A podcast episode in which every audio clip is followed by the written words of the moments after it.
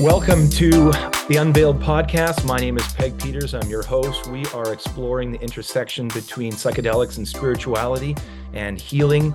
We're based out of Vancouver, Canada, here. And today we have a really cool guest uh, on our show today. Dr. Houman Farzin is a palliative care and family uh, medicine physician at the Jewish General Hospital in Montreal. He has worked all across North America, indigenous communities. He's trained lots of people in psychedelic therapeutic modalities, including MDMA, psilocybin, and ketamine. He's a trainer and member of the training committee for TheraPsil, a nonprofit in Canada that's advocating for legal access to psilocybin for psychotherapy in Canada. He's also uh, working in Montreal and uh, and doing a multi-site open-label uh, study of MDMA-assisted psychotherapy for PTSD. And he's also the uh, helped bring the first legal treatment of physician supervised home-based psilocybin assisted therapy in Montreal, Canada. He lectures at McGill, and I could go on and on. But I uh, I got a chance to meet uh, Dr. Houman in Ottawa a couple of weeks back, and I really fell in love with him. So he's on our show today, uh, talking about his passion to help people heal and get access to these medicines that are so needed in our world right now. Uh, welcome to the show, uh, Dr. Houman. How are you doing today? Hi, Peg. Thanks so much for having me. I'm doing really well. Um, a quick uh, correction. Thanks for the beautiful intro. Um, that the MDMA study, I was part of the team contributing for the MAPS study in Montreal. It wasn't actually my study, but mm. it, it, I was fortunate to be part of that team. And uh, the Montreal site uh, is now wrapping up. Um, as you may have heard, the phase three uh, trial for MDMA uh, for PTSD is wrapping up, which is really exciting news for for this year. Mm. Well, thanks for that that clarification, and I'm sure we'll get into lots of uh, different avenues of of how you're involved in in so many ways. And I think that's what makes you such an interesting character is that you've got your fingers in a lot of the pies, and uh, and that's really exciting. So why don't we just start by this uh, because this is a kind of a, a, fun way for me to kind of get into uh, this these topics is how did you first kind of encounter psychedelics in your life, and uh, what changes did they make in you personally? And then we'll get into kind of your role uh, as a physician and what kind of what we're doing uh, academically. But yeah, how did you first encounter psychedelics personally? It's a good question. I mean, for me, psychedelics falls in the more broad realm of altered states of consciousness. And so I had familiarity with altered states of consciousness uh, just through common knowledge. Um, you know, like a lot of uh, practices, including let's say Sufism, involve altered states of consciousness, and so um, there was always an attraction to altered states of consciousness, mysticism, and um, you know the benefits of, of such practices. And uh, I think I learned about psychedelics through popular culture, you know, movies, uh, music, and um, personally, um, you know, as I went to college, I gained a lot of information uh, pertaining to the more academic and medical side of psychedelics.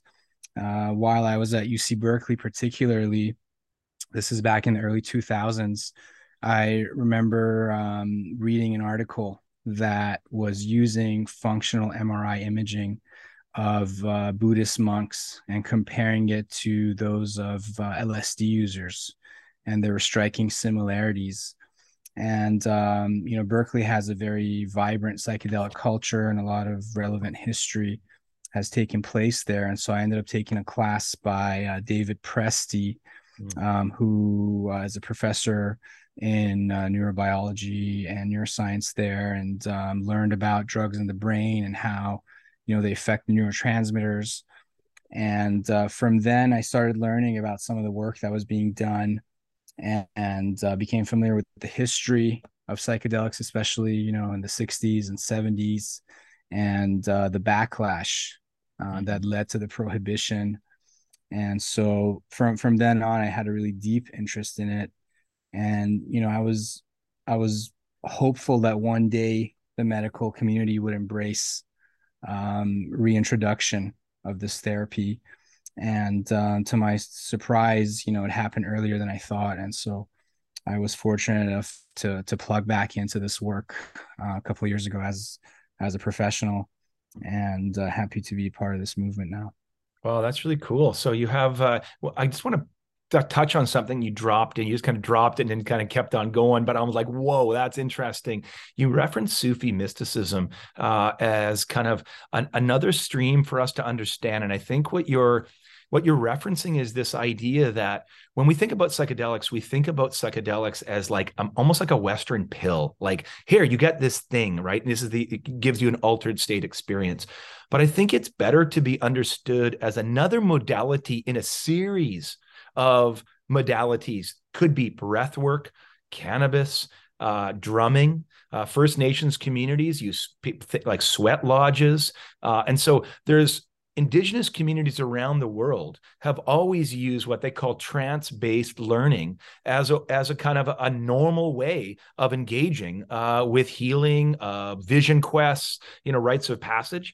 So I love that your reference to like Sufi mysticism is not kind of some weird kind of concept way out there, uh, as like how does Sufi mystics connect with psychedelic uh, psychotherapy? And and I I think what you're saying is hold on a minute, buddy. Those strings are actually attached. There's a lot of ways into altered state work. And it and and and you know psilocybin, for instance, is not the only way in. And so I love that you just broadened that uh, that definition up to uh, to anything that can maybe open us up to accessing our deep inner wisdom uh, and getting us out of the kind of the default mode network of our brain that so many of us are locked in. Do you want to kind of riff on that a little bit about your reference to to kind of spirituality? Yeah, I think that's really relevant, and um, I, I agree with everything you said. And you know, that is one way that I present this is that you know we're medicalizing this process that has been practiced by humans for hundreds to thousands of years.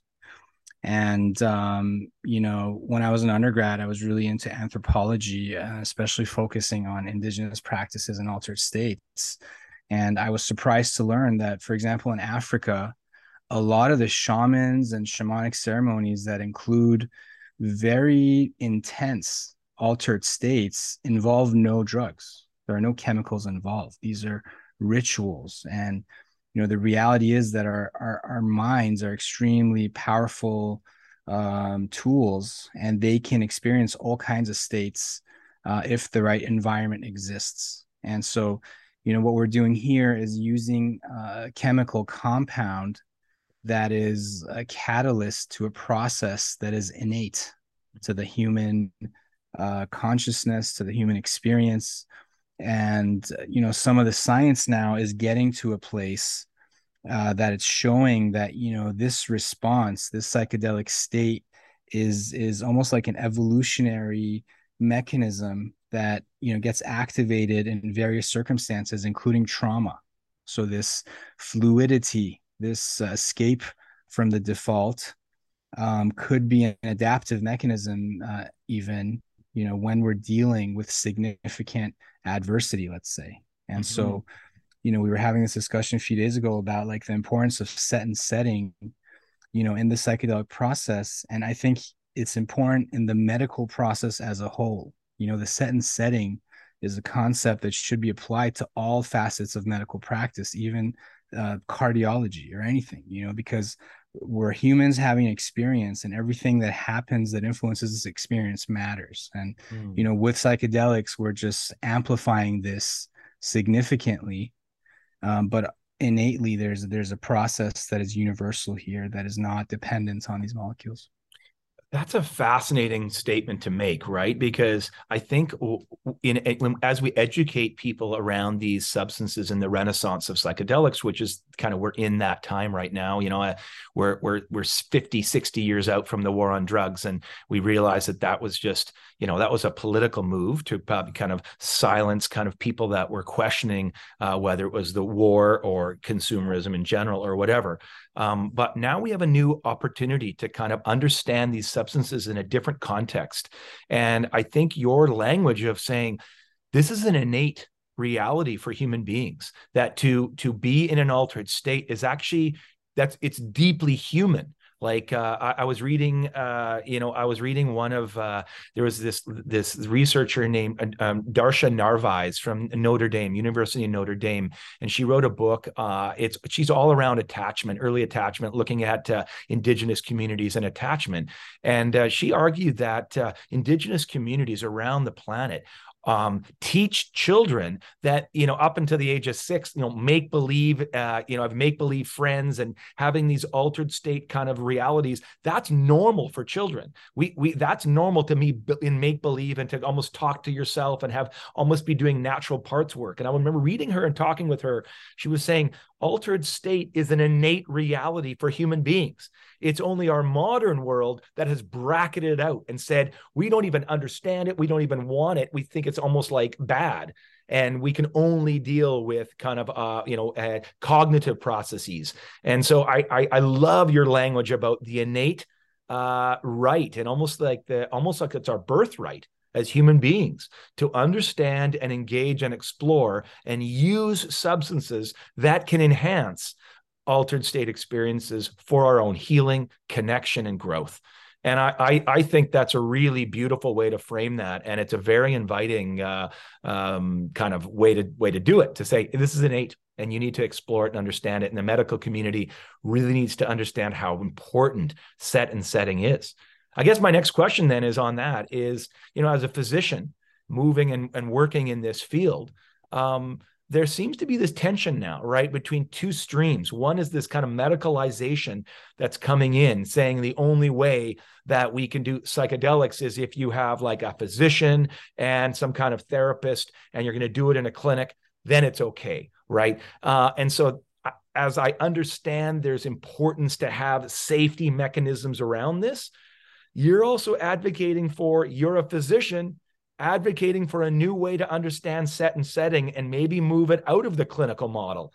So, you know, talk to me about that. As a physician, how do you hold the tension between, uh, you know, a Western understanding of science and a deeply indigenous way of being, almost this two eyed seeing approach, which I think is really needed? Comment on that for me. Yeah, I mean, you know, first of all, I think balance is key, and um, and it also really depends who we're talking about and what sort of process. So, you know, my statement on set and setting really goes beyond psychedelic therapy. I'm saying that, you know, there's you know how we interact as a society together matters. What uh, feelings and emotions exist in a, in a room in a, in a medical visit that maybe is entirely uh, physiological you know let's say it's like orthopedic surgery you know that interaction uh, matters. And so you know one of the issues that we have in our system is this overemphasis on, on the rationalization of everything and the reductionism. And so that you know has taken away the importance of just interactions of of you know our presence in the room with someone you know? And so you know that is is a broad statement that i think applies you know when it comes to psychedelic therapy i think it really depends who we're treating. And you know the reality is that certain members of our population um, are facing extreme difficulty with their mental health. And you know there are arguments to be made in terms of transdiagnostic thinking and how how we approach these things. But if we're dealing with an individual who has significant needs in terms of their mental health care then that individual um, probably will do better in, in a structured system with adequate resources in place. You know, unfortunately we don't have adequate resources in place for mental health care. And so you know there there is a problem because you know normal health mental health care has like significant flaws let alone adding you know there's new elements and the amplification of all the you know consequences of these sorts of extreme experiences um, so i think over medicalization is wrong but also under appreciation of the value of a medical system and especially if it's properly done in a multidisciplinary way you know, in a biopsychosocial, uh, maybe spiritual approach to care, which can happen in mental health. And, you know, with uh, certain, uh, certain psychedelic therapists, we're seeing this even in the mainstream. so i think there is a value in the medical system but you know if if someone is doing this more for personal growth and spiritual exploration then that's a different story and you know over medicalizing that is is definitely um you know flawed hmm. but for hmm. for someone that is really suffering that let's say they're on multiple medications for example and you mm-hmm. know even medications are underappreciated these days you know not all medications are bad and so if someone's on multiple medications then you need to have adequately trained professionals involved in the mm. care to to manage you know mm. the the complex uh, care hmm. yeah and uh, you know i i think about um i think about how this is actually going to happen. Like how do we actually do that right? How does how does psychedelics come into community right? Because the the question it can't just be oh we have enough physicians and enough therapists to do this work. We just don't. Like if if tomorrow you know psilocybin was made legal uh, in canada and it was like okay go do whatever you want kind of thing we just don't have enough you know people to be able to handle uh, in in the current system to be able to handle the demand that that would happen right? Because this is this is promising. This is it's not a it's not a silver bullet. It's not you know it's not magic. Um, but there is an element that this is going to be a tool that's going to be really, really helpful uh, in mental health. And uh, I think it also has lots of other capabilities and and uh, can do some really beautiful other work as well than just healing mental health challenges. But I think it's a powerful tool. And how it comes into community is going to be a really interesting, uh, you know, question. One of the things I love about what you're pushing is you were one of the first, I think, I think the first in Canada to uh, get a health care to actually pay for psilocybin therapy through the Quebec uh, healthcare. Can you talk to me about that that story? It's a pretty cool, uh, you know, a first for for for Canada. Uh, tell me about what happened there and how did that happen? Thanks. Yeah, just to just to finish up on the previous thread, I just want to add that, you know, when it comes to these sorts of experiences, we have to realize that you know it's one of those things where you really have to experience it to understand it Mm-hmm. And so one of the issues is that it's very hard to verbalize this to the naysayers. Mm-hmm. And you know, mm. so creating experiences for people, for example, uh, experiential learning, um, you know, which is the way that we advocate for is really key. And so I think a lot of the people that haven't experienced this will naturally question it, but hopefully we'll be able to get access more and more to experiential learning and this way people can experience this for themselves mm, yeah. Um, and yeah getting back to the quebec story i mean it's yeah. been really interesting you know it's been really interesting because we've been advocating for access to these kinds of treatments for a while and i'm licensed in ontario as well and you know through the leadership of uh, mark cornfield who is a psychiatrist and i had done some ketamine training with him uh, he was a mentor and so this is like years ago we were writing letters publicly to advocate for access to ketamine in the community because ketamine is another one of those you know medications that was traditionally under the domain of anesthesia and and there are ongoing challenges with having ketamine available in the community outside of a medical setting. And so uh, this sort of advocacy work has existed and um, you know i just had a feeling that Quebec may be the kind of place that would uh, allow us to do this in the public system. Mm-hmm. And you know, Quebec in certain ways has has differences with other places, but for certain kinds of things, it just takes the leap.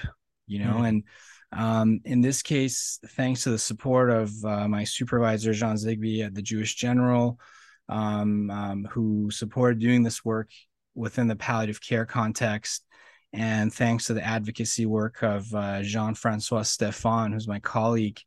Um, and he basically, you know, led the advocacy campaign directly uh, with the body of general practitioners uh, and and RAMQ, which is um, you know the agency that pays us ultimately. And mm-hmm. we submitted evidence and we submitted our clinical notes. And um, essentially, what happened was, you know, there is already a billing code in Quebec for doctors to be able to bill for a clinical intervention. It's just it's like okay. a broad. What does that mean? Term. Like, that's an interesting phrase. And yeah, like, that's big enough for me. I'm going to park psychedelics in that. Let's talk about. Yeah, well, the thing is, it's a broad sort of uh, term, and it it covers both physical procedures, let's say, uh, but also mental health care.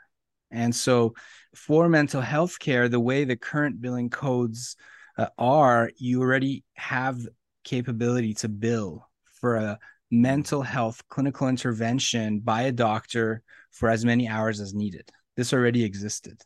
Okay. And so, what we did is uh, we asked that they allow two doctors mm-hmm. at the same time for the same patient to do this clinical intervention with this novel therapy that could take a long time.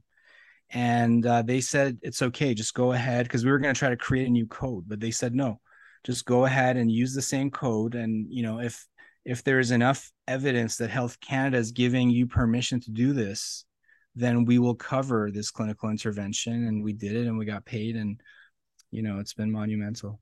Now, now uh, the the patient was named Robert Foxman, and uh, it, it's it, this is a public. Uh, you know, he's been in the news about this. Uh, can you tell me a little about uh, his story? Obviously, not what happened to him. You know, that's private, but just as much as you. I mean, he, he was. What was he presenting? What was? How was this treatment helpful?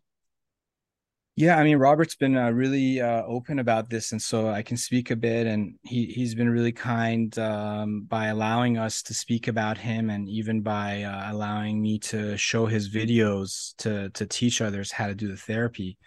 Um, but you know, long story short, Robert is an individual with you know decades of struggle with uh, depression, anxiety, and he was followed um, by uh, Paul Grof, who is Stan Grof's brother. He's an amazing uh, human and and and a very skilled psychiatrist in Ottawa.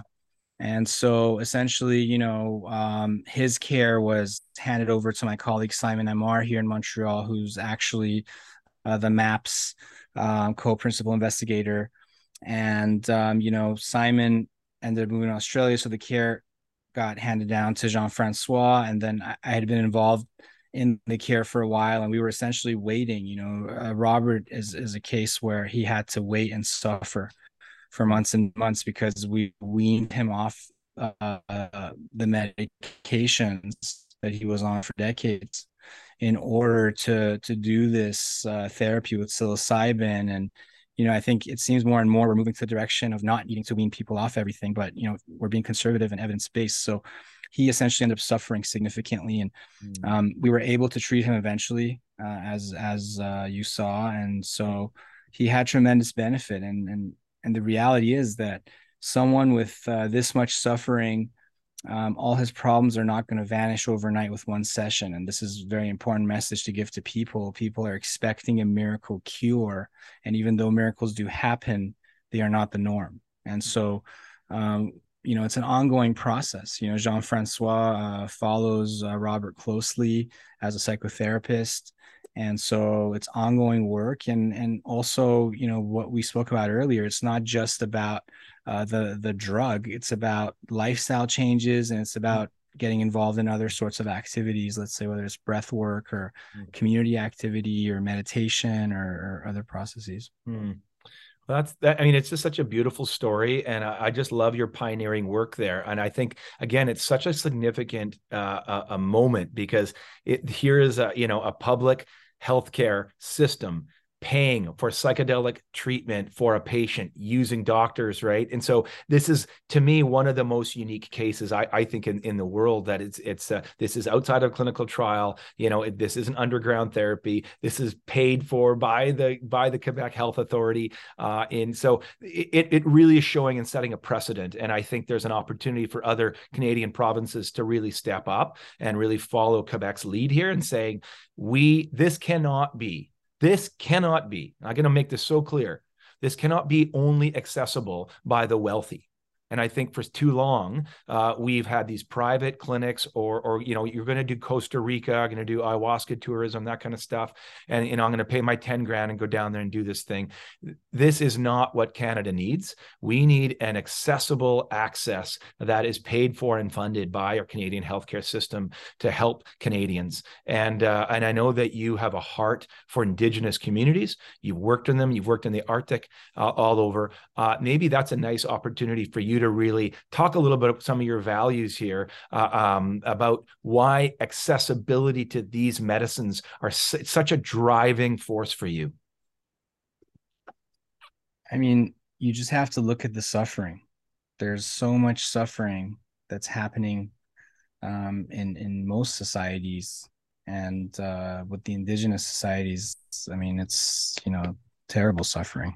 And uh, working up there has been really eye opening, uh, but painful. And um, you know, the reality is that a lot of people um, are also doing this. I mean, first of all, so many people want this right now. You know, the population wants this. The polls show that, and you know, the amount of demand we're getting shows that. And so, to turn our backs on them and say, you know, either go abroad to the kind of places you mentioned, or to go to the underground, um, you know, for people that have serious illness, let's say, is just is not a good thing. And you know, we have the demand and we need to establish systems. We need to pass adequate legislation and we need to integrate this um, into our uh, university sort of infrastructure to do the right sort of studies and um, and to provide this access in a safe and effective way. And you know safety is also really important. And you know i'm not uh, discrediting the underground as a whole. You know i think there are good and bad players in the medical system and in the underground.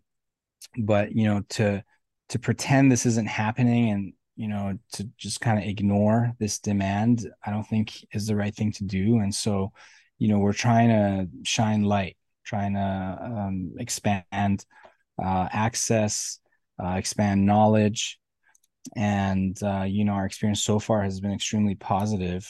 Mm. And um, you know in a way you know canada at a, at a federal level is a world leader in, in, in, these sorts of things. And you know canada has led in terms of access to medical assistance and dying. And you know that has become a really key part of this discussion is that you know if you have the right uh, to get the medical system pay uh, for you know your death the way you want it and when you want it uh, which you know I think is a human right, and you know to the the the degree in which it's accessible can be debated, but I've seen the positives myself. You know, for individuals that want to end their life in a particular set and setting, and they're able to do it, and it's great. And so, in that sort of model, we need to respect their you know right to try this experience. I mean, this is an experience um, you know, that people want to have and they should have a right to have it. And you know we have decades of literature on it and we have hundreds to thousands of years of practice. And you know to to respect the indigenous uh, principles and you know it could be potentially part of the reciprocity and uh, respect to the indigenous is to uh, open access to this sort of uh, work and to in, include the indigenous. Mm. Um, and, yeah. you know, I think the principles that indigenous wisdom sort of have as a whole are probably very beneficial for our society today because we're lacking a lot of that. Mm-hmm. Yeah, and, that's a huge one. I mean, I think what you just said there, Houman, is is such a it's such a, a, a road that we need to start exploring way more is that, it, that I, I, think that the healing that we're longing for for our communities and our culture is is going to only take place when we begin to collaborate with indigenous communities that hold this body of knowledge and and it's as we say listen um, and even in how we do it like you, we've talked a lot about set and setting and and and you know these these kinds of things. And for me i mean my wife and i are starting you know this organization called gathering groups and why.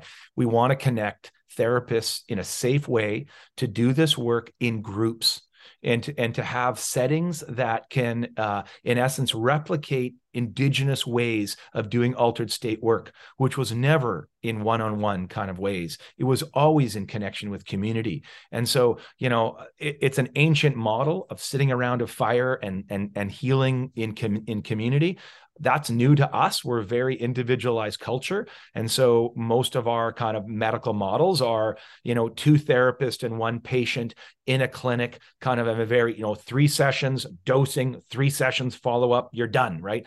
And, and I think that that's not going to, you know, I look at the research out of Imperial College.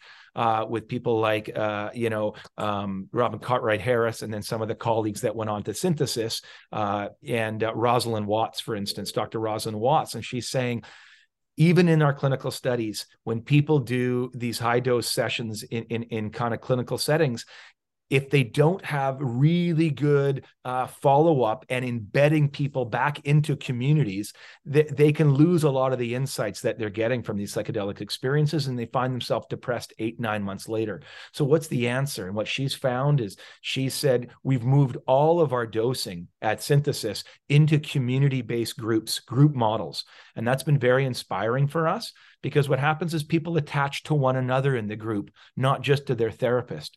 And so when you attach in a group, and you have a shared sense that we are tripping together that there's a shared uh, goal that we have as a group not i don't just heal by myself i heal in connection and so I think there's an opportunity for us to really learn from these indigenous ways of healing in circles and uh, to create those partnerships and uh, and those that have these deep land-based, uh, you know, uh, plant-based knowledge. We need to bring that in uh, and and enhance of the how we're going to bring these these substances into our communities. So I don't know if you have any thoughts there on on kind of group, uh, you know, group models at, which are really emerging as one of the most promising ways for accessibility and for safety. Yeah, I couldn't agree more. I mean, community is the key. And you know, one aspect that's that's important is that a lot of the suffering that we see is because of lacking community. You know, mm-hmm. people are isolated in this individualistic society, like you mentioned. They're feeling lonely, and we're trying to medicate them into getting happy. But what they want is connection and and this goes for addiction as well. And so, uh, uh, creating connections is one of the best ways in which we can help people heal. Mm. Um, you know, the other aspect is that um, we're we're seeing this, as you said, with group therapy, anecdotally at least. For example, Thomas Hartle. Uh, that speaks about this publicly. He's the first patient that was treated in uh, Canada, and he's super kind and uh, generous with his time always, and very very uh, wise and insightful. And he has has had the opportunity to get treatment around every six months, and it started with individual therapy. And he clearly states that the group therapy experience was palpably different because of that sense of community. And if he had a choice, he would definitely choose the group therapy. Yeah, I mean, I, that's I, I, you know, we've we've been doing this work now for about two years, and I, I would say um, out of probably the 200 people that we've treated, uh, maybe half of them had a prior individual experience, and they would all say the group experiences uh, were uh, not even on the same level. It's not, not even close. And I and I, I asked them why. Like it's a profound experience you had with your therapist. You know, why was this such a? They say it's in a different category because there's something and I'm, I'm curious about this and i don't want to put weird words into it but there's something inherent about our kind of the problem uh, like if our problem in our culture is disconnection right? If you go back to people like uh, uh, what's his name? Lost lost connections johann hari's work right on depression and the rise of ssris and I, I anyone listening you got to go read johann hari's work um, lost connections. And he rightly points out that that at the basis of so much of our mental health crisis is as you said it's people no longer feel heard no longer are connected with their primary family of origin. They're dislocated from their parents. They're dislocated where they grew up. They no longer have spiritual communities that that that would say are are you know important to them. They no longer have groups of people that they say would really know them and, and understand them. And so that they turn to therapists as you know with a hundred $50, $200 an hour so they can feel heard maybe once a week right and and so people are lost and so here we are, we're looking at ways of connecting people again. And these substances open up the possibility of connection. That's kind of what they do. They enhance our connectivity to our inner life, to others, and to the world beyond, right? To something larger, something spiritual. And I think those elements of connection are really in, important uh, forays for us to explore. And if if group work can enhance connection and then we put people into an altered state where that that that connection gets like on steroids and people feel loved and seen and you know not because the therapist is seeing them, but because they're seeing by their peers, that's a game changer for people. So I couldn't agree more with your assessment here as this is the way forward for this kind of this kind of medicine work, I think, in our in our culture. And I'm excited to see what that's going to look like in the next five years. Thanks. And I just want to add that, you know, this doesn't mean that there's no role for individual therapy and that and that group therapy is the right answer uh, for for everyone, especially with their first experience. And so we have to realize that you know people, let's say someone who's been isolated for decades and, and and suffering and maybe paranoid and all kinds of things, you can't just give them psilocybin and put them in a group. It, it might not go well and it might affect uh, you know the outcome for for the entire group. So I think um, you know in, in certain cases even people are doing individual therapy and then based on that response and, and, and readiness introducing group therapy and so that's also important to keep in mind mm-hmm. the other thing that i quickly wanted to say which is interesting is you know part of why we do psychedelic therapy and why we think it's beneficial is this concept of ego dissolution you know and this concept of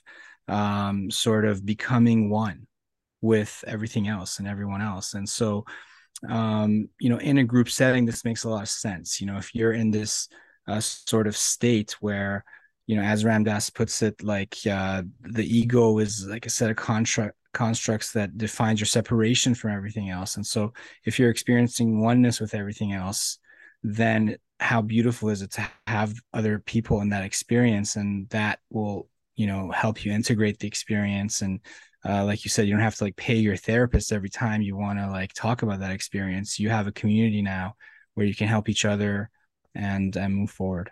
Hmm. Yeah, that's uh, I I totally agree, and I think that's a uh, um, if the goal is how do we build better communities right so that we so that we we can include way more people so we have you know so yeah i think psychedelics have a beautiful role here um, in helping us build more robust authentic communities of people that can really you know uh because uh, you know connection is the medicine right? It's it's as we get connected that we begin to heal. And i and i love like um some of the work well not i love not some i love all of the work by uh, uh we, we've got some beautiful therapists and thinkers out of vancouver here. Um and you know when i when i interact with with people that are are looking at what is our challenge when it comes to addictions you know? So you can say what is addiction? Well addiction is you don't ask why the drugs you ask why the pain right? So when you begin to go what's going on? What's the trauma that these drugs have been helpful for at helping you not you know n- not be able to feel the pain? They've kept you alive right? So rather than shaming people we realize this is coming from some pain of disconnection so the answer's got to be connection, not just, you know, get off drugs. So I, there's something really important in this story of psychedelics uh, and uh, that it's really about community building as the way forward uh, for healing. And i think that's a very that's a very complex model. It's different than hey we've got a new pill that we can introduce right? It's like a viagra. Oh a new bill pill in the market it's going to change everybody's life it's like, no, this is not a new pill on the market. First of all, it's not new; it's ancient. Uh, and secondly, it's a it's it's disrupting the way that we heal. It's going to change our models of how we heal and i think that's really exciting and i think you're on the forefront of trying to bring that that new way of uh, engaging healing uh, into our you know into the the practices that are already going on right our medical system so i'm excited about that um, Houman, I want to move to some personal stuff uh, in your life. You uh, you have a passion for music too. Yeah, music uh, is, is an instrumental part of my life, and um, I've done a lot of healing uh, through it myself. And you talk about that because I think you know when you say healing and music, uh, music doesn't just become a little hobby like oh i play guitar or i like to dj you're saying hold on a minute there is something connected between music and healing. Can you make that connection? Because you just lobbed that one out to me. Yeah, I think I think it's not a new thing. You know, we've we've used music as a tool for healing, you know, for generations. And um, even if you study some of like the cores of shamanism, you know, a lot of times, you know, the shaman and the person who provides the music are the same. And so, um, you know, music has the power to take us to places that we don't normally uh, get access to. And, you know, music is a tool in this toolbox of altered states. You know, music has the the potential to create altered states to to change neural pathways, just just like a psychedelic would. And the combination of music and psychedelics it just amplifies that. Hmm. And so um, you know, for me personally, I could just uh, recall difficult moments in my life and how listening to a certain piece of music, either by uh, bringing me joy or by allowing me to release emotions, has resulted in tremendous healing. And um, you know, by using music in in the therapeutic model, um, you know, we're really seeing the the benefits and, and the power that music has. And you know, in a sense, uh, music can be the therapist in the room. You know, I have a colleague in Montreal, a brilliant uh, psychiatrist, Kyle Greenway, and, and his team, and they're doing really interesting work uh, randomizing uh, people that get ketamine assisted therapy to getting music or no music. Mm. It's a very like novel uh, sort of study, and you know their experience um, has been that if there's no music, then you're working a lot harder as a mm-hmm. therapist, you know, because the music is is doing something. It has tremendous power. And, you know, the reality is just looking at musical events around the world, festivals, people are going and, you know, having life-changing experiences at these music events. And, you know, this just shows the the power music has. And I've been interested um, you know, in music and performing as as a DJ and I make music and um, curating music for psychedelic therapy now. So it's it's a really nice uh, place for me because uh, two of my like big passions have merged. You know, using music as medicine. Uh, it was a motto, and now it's it's kind of uh, become reality. Wow, you know, I uh, what a what a cool what a cool thing that you're bringing together. I just love it. Like this uh, the psychedelic uh, DJ meets uh, doctor, right? And uh, you're you're beginning to bring these two together, and they're you know to be. You know, I I think this. I think we all have known this kind of intuitively. Like we've been in these concerts, these settings, these group communitas. Like the word communitas is a is a word that we use. People call it like uh, there was magic in the air. I felt like I was one. We were all singing the same song. There was you know twenty 20,000 of us, you know, boom, boom, in the same rhythm. We felt connected. This is, I mean, this is the work that we see at places like Burning Man, at Shambhala, at music festivals, at raves. Like, why is it that, you know, for instance, my kids, I mean, I've got, you know, I'm I'm pretty public about this. I've got growing daughters and in their 20s.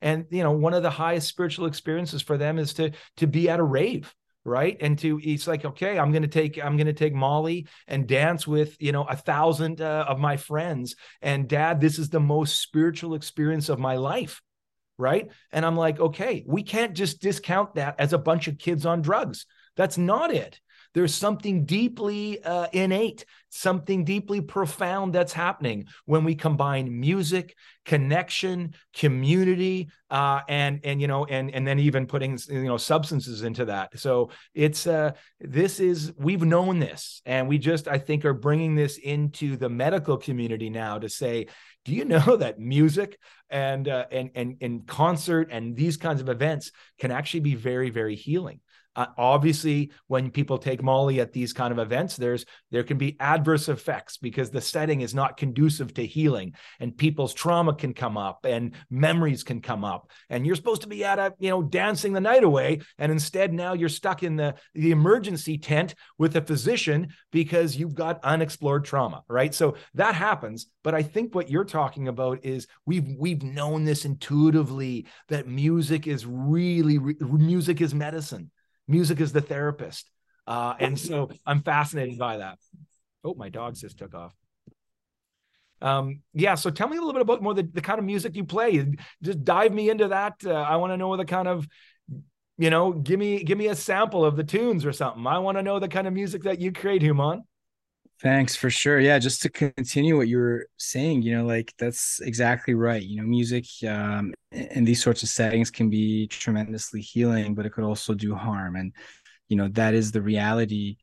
Um, you know, when things are prohibited, not talked about, you know, we don't have adequate uh, education, we don't have access to substances of a certain uh, quality we definitely see a lot of adverse events. And one of the things that I've been doing in, in tandem to performing at festivals like this is uh, harm reduction.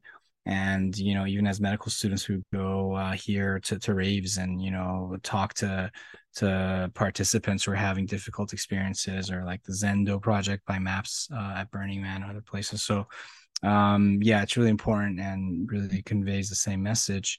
Um, but yeah, the music that I produce is, is electronic dance music. It's um, probably more closer to deep house. They call it organic house now, but it's essentially taking um, a lot of elements of folk music, world music, and um, in a sense, modernizing it with a beat.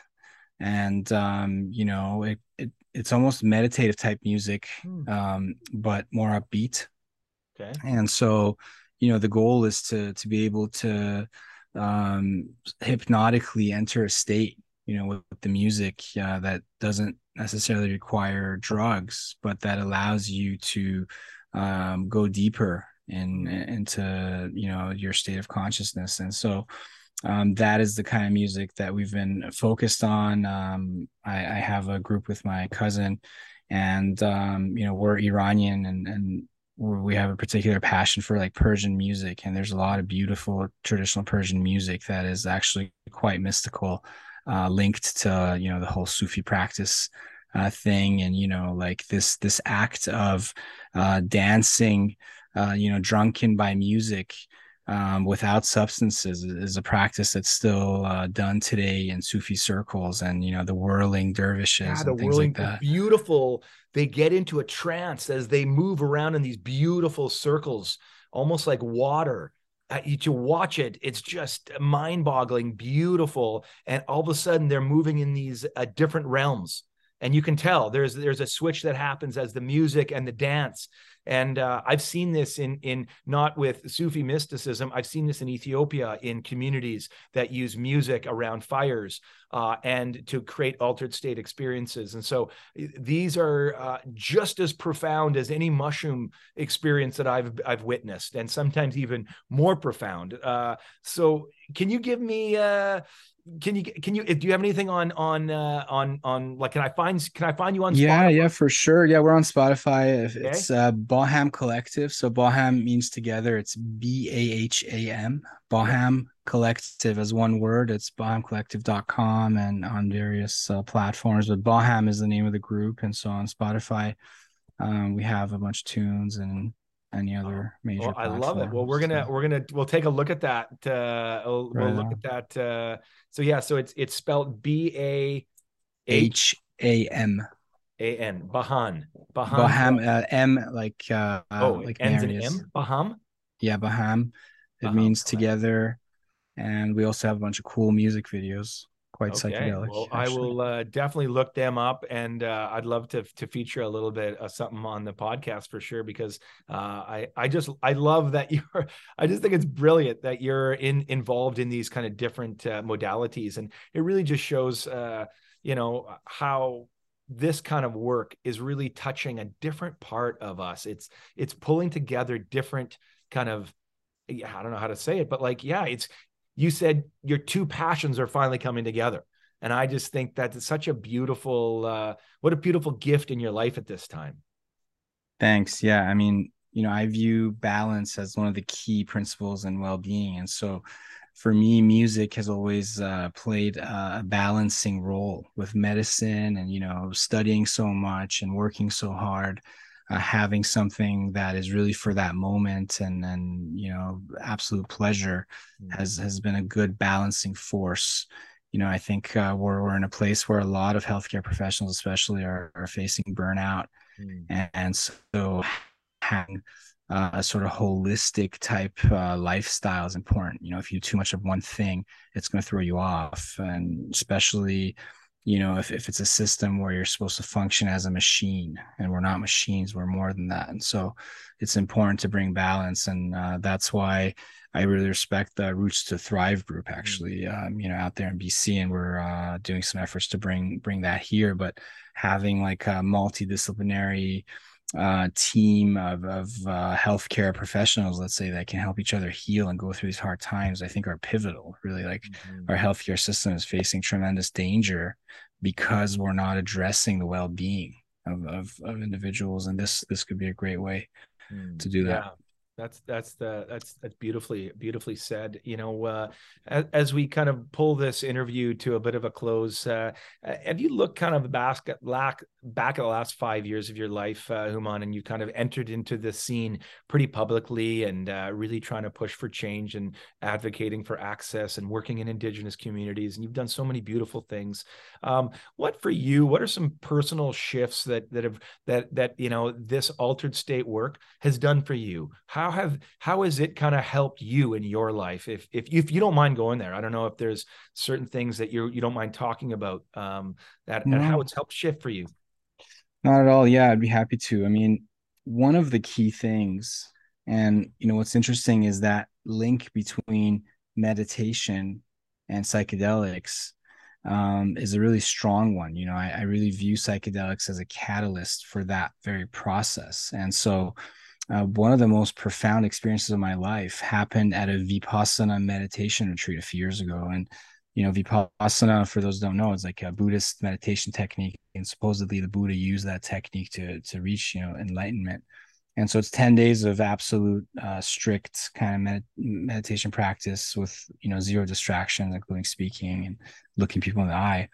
and so you know my personal journey is that i lost my birth mother at a very young age to cancer. So I was two and a half or so. Um, she unexpectedly passed away to cancer and actually have no memory of her. And what happened is I grew up with this trauma. You know, if you imagine a two and a half year old losing, uh, you know, a, a, mother who he's perfectly attuned to, uh, it's it's a big loss. And you know, because I had no memory of it, I was not able to really address that trauma and it manifested in all, all sorts of you know maladaptive behaviors and so what happened for me was at vipassana i was able to access that trauma that was stored deep within me. And that's what psychedelics do. You know they are a tool that can give you access to to trauma to emotions that are buried deep within the body deep within the subconscious. And so you know as i do this work um you know i i allow my my psyche and my and my body to process these emotions. And by processing them rather than suppressing them you can get through them and you know you feel better. You feel better physically and mentally and emotionally. So um you know that's one aspect. And the other important aspect is authenticity. You know and authenticity uh, is really important. And you know, I love how Gabor Mate, um, who's a mentor, talks about this. You know, this sacrifice of authenticity for attachment. Mm. As as young kids, you know, we favor attachment over authenticity because it's linked to our survival. And so, one of the things that I see happening in society is just there's a crisis in in authenticity. And so, you know, what psychedelics do is they uh, sort of give you an honest lens to yourself and others. And so, you know, people, I feel, are lying to themselves in many ways and, and you know, not really doing what they want to do deep down and doing things because society, social media is telling them to. And so, you know, with this journey of growth, I just learned to be more and more myself mm. and to be authentic. And with that authenticity comes happiness and you know success and things uh, just just happen in a better way it seems yeah i mean they we call that flow right i mean it's like you're no longer trying it's not like you're you're it's this curated image that we put out on instagram like like me please. I want to fit in right? I want to belong. And so i have to uh, fake fake who i need to be in order to feel acceptable. And i think that's such a detriment in our culture right now. And and i think what we're realizing is what like you're talking about is psychedelics offer this opportunity to to really open up and be my truest self right? Like we talk about not your best self. Like that's i think that's a false notion like be your best self. I don't really regulate with that or connect with that but i do like this idea of i can be my most authentic self. How do i be peg consistently who i who i want to be not trying to fit in you know so i'm acceptable just can i be me and be acceptable. And I think uh, psychedelics offer opportunity for us to explore that and to be our truest self. And uh, and from that, then we feel a sense of I'm okay. I'm good enough. I'm uh, I belong. And when we feel that, I think there's come the traumas begin to shift, right? We begin to feel like I can be okay. Uh, and I I really I loved how you talked when you talked about your mother um, and her passing and, and uh, just that trauma that left in your body, right? So this is a precognitive kind of memory, a somatic memory deep in your body. Uh, it's an attachment wound, right? Your mother's gone and that is a that's a deep wound that's been ripped and you may not know cognitively that but you know that your body knows that. And so we talk about you know these the polyvagal theory right? And so we we talk about this idea that our, our the body keeps score bessel van der kolk and, and, and others right? So our body knows these memories and these psychedelic these psychedelic experiences open our body up to experience these emotions again and to process them. And i think that's you know a lot of people are nervous about i don't want a bad trip and, and I think we need to change our language around psychedelics is that um, and and to there's not a bad trip. There's challenging experiences, but these challenging experiences often become the, the biggest catalyst for growth for individuals. So it could be challenging, but that might just mean processes coming up. Things are coming up that need to be felt for the first time in your life maybe. Maybe you need to cry for the first time you know? I had one guy said peg my mom died 10 years ago and i haven't shed a tear and it's okay. You know i i worked on that for 10 years. And i said well how's that working for you? Marriage is disarray. I have no connection with my kids. And i think I, I said i think there's a connection between your inability to feel that loss and your inability to connect with all the people in your life.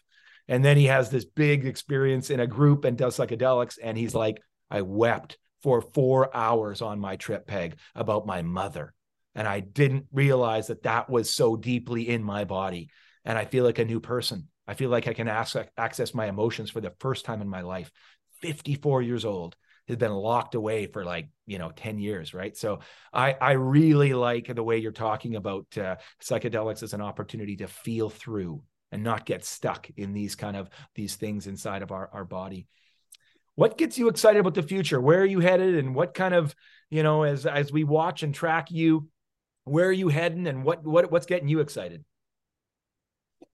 I mean there's so much happening. I think um you know the things that are key are learning more about music how we can use music in this therapy that really interests me. Um definitely the use of technology you know the reality is one of the ways in which we're going to be able to make this more accessible is by integrating technological tools to this therapy whether it's to uh, prepare people for the experience whether it's to help integrate the experience whether it's to create an altered state. But you know for example on the palliative care ward in our hospital we have access to virtual reality. And so uh, a patient who is bedridden at the end of their life can go and visit a place, let's say some holy site, and have this profound experience uh, days before they die. And that's just an example of how technology uh, can really transform uh, lives. And so technology is really important for me. Uh, this this connection to the indigenous is really important. You know, I think that um, the conditions that currently exist in the indigenous communities in Canada are not acceptable.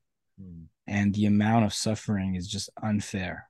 And so I think we really need to address this suffering.